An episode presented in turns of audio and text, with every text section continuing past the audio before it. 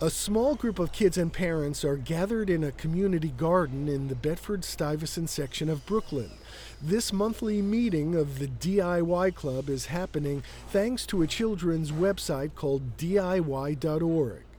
Today, the kids are making seed bombs, little balls of compost soil and clay with seeds inside them little Trixie Rapp, who also makes her own animated films and fake poop from cardboard, she is 10 years old after all, is full of scientific observations about the garden she's helping to grow. I think the slug is actually a pest because like it nibbles on all of the plants that you plant, I guess. We keep finding baby slugs, and they just look like a dot of jello. Photos and videos of Trixie's projects are displayed on several pages of the DIY.org website, where she goes by the name Kooky Cat. Her audience is huge. For a fifth grader, 75,000 kids are registered with DIY.org, which is headquartered in San Francisco.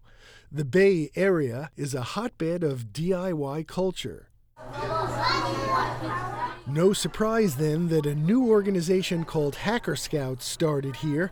Hacker Scouts is geared towards children between the ages of 8 and 14, and like the DIY club in Brooklyn, it's co ed. About a dozen kids sit at a large work table using glue guns to make little cars out of popsicle sticks, plastic straws, and other materials.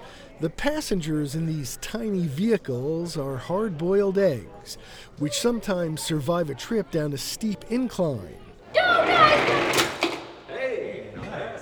And sometimes not. There's no right or wrong way to do it. Lance Akiyama runs an after school program called the Workshop for Young Engineers. Experientially, they're learning things like momentum and crashworthiness, resilience, those sorts of things. We're filling a hole. This kind of education was missing. Samantha Cook is a mother of three and the executive director of Hacker Scouts. We can give kids a really grounded education in STEAM, so science, technology, engineering, art, and math and we can highly individualize it. So we have these concepts and skills that we're presenting, but every single time they come to us, there is a way to individualize it, to make it personal, to make it relevant to their own life. Here in Oakland, 11 year old Gigi Mancusa Jackson is demonstrating a little robot that resembles a mouse. She soldered it together from a kit. Her mom, Rebecca, says Gigi loves to make things with her hands. Most recently, she made a bed. Add PVC pipe. PVC pipe and a tarp, and then you just put an air mattress on top. She makes everything by herself since she was four. So this is ideal for her because she has people here who can help her with these things that I can't help her with. People like Shoshana Abras, who's a member of the hackerspace where the Hacker Scouts meet. She makes her own jewelry when she's not working as a site reliability engineer at Google what I'm doing now was not even thought of in school when I was their age. It was not even taught in college. It's still not taught in college, really. That's the environment these kids are going to be growing up into. They're going to be doing things that we can't even imagine now with technologies that haven't been invented. So that's what they have to learn that sense of fearlessness to touch technology, to explore it for themselves, in addition to the knowledgeable mentors at Hacker Scouts, kids have access to expensive computer controlled fabrication gear, tools that are key in 21st century manufacturing. 11 year old Annabelle Costello waits to have some cardboard cut on a $9,000 laser cutter. Since I'm making a desk, I don't want to waste a whole bunch of wood if I mess up.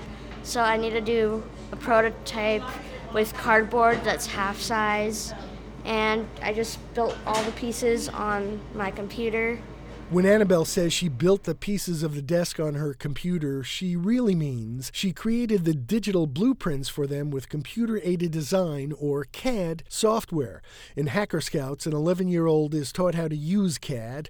When it's time to cut her desk parts out of plywood, a grown up will do it, operating a $15,000 computer controlled router. It's there because the Oakland chapter of Hacker Scouts meets at Ace Monster Toys, which, despite its name, is an adult hackerspace. The original Hacker Scouts chapter in Oakland has a waiting list of 60 kids who want to join. In addition to the Oakland chapter, there are close to two dozen affiliates around the country that are either up and running or starting in the fall. Over at the children's website, DIY.org in San Francisco, about half of the 80 plus skills kids are encouraged to master involve STEM. Zach Klein, a former Eagle Scout who went on to co found Vimeo, is DIY.org's CEO. It seems to be a whole new era of what it's possible for kids to be learning, and schools aren't bridging that gap and it's just creating demand for organizations like ours to give kids the tools and communities they need to make progress on their own. Close to 100 DIY clubs, including a new one in Portland, Oregon, are affiliated with the website. Once kids master a skill, they get a virtual merit badge posted on their webpage. They'll be able to get embroidered versions of these colorful hexagonal patches in the mail later this summer. Back at the DIY club in Brooklyn, 10 year old Trixie Rapp says she's looking forward to the patches she's earned, which include gardener, animator, and prankster for making that fake poop. I'm just gonna put them all on my hoodie and backpacks and stuff. Some people say the DIY movement is a throwback to a time when people made more things themselves.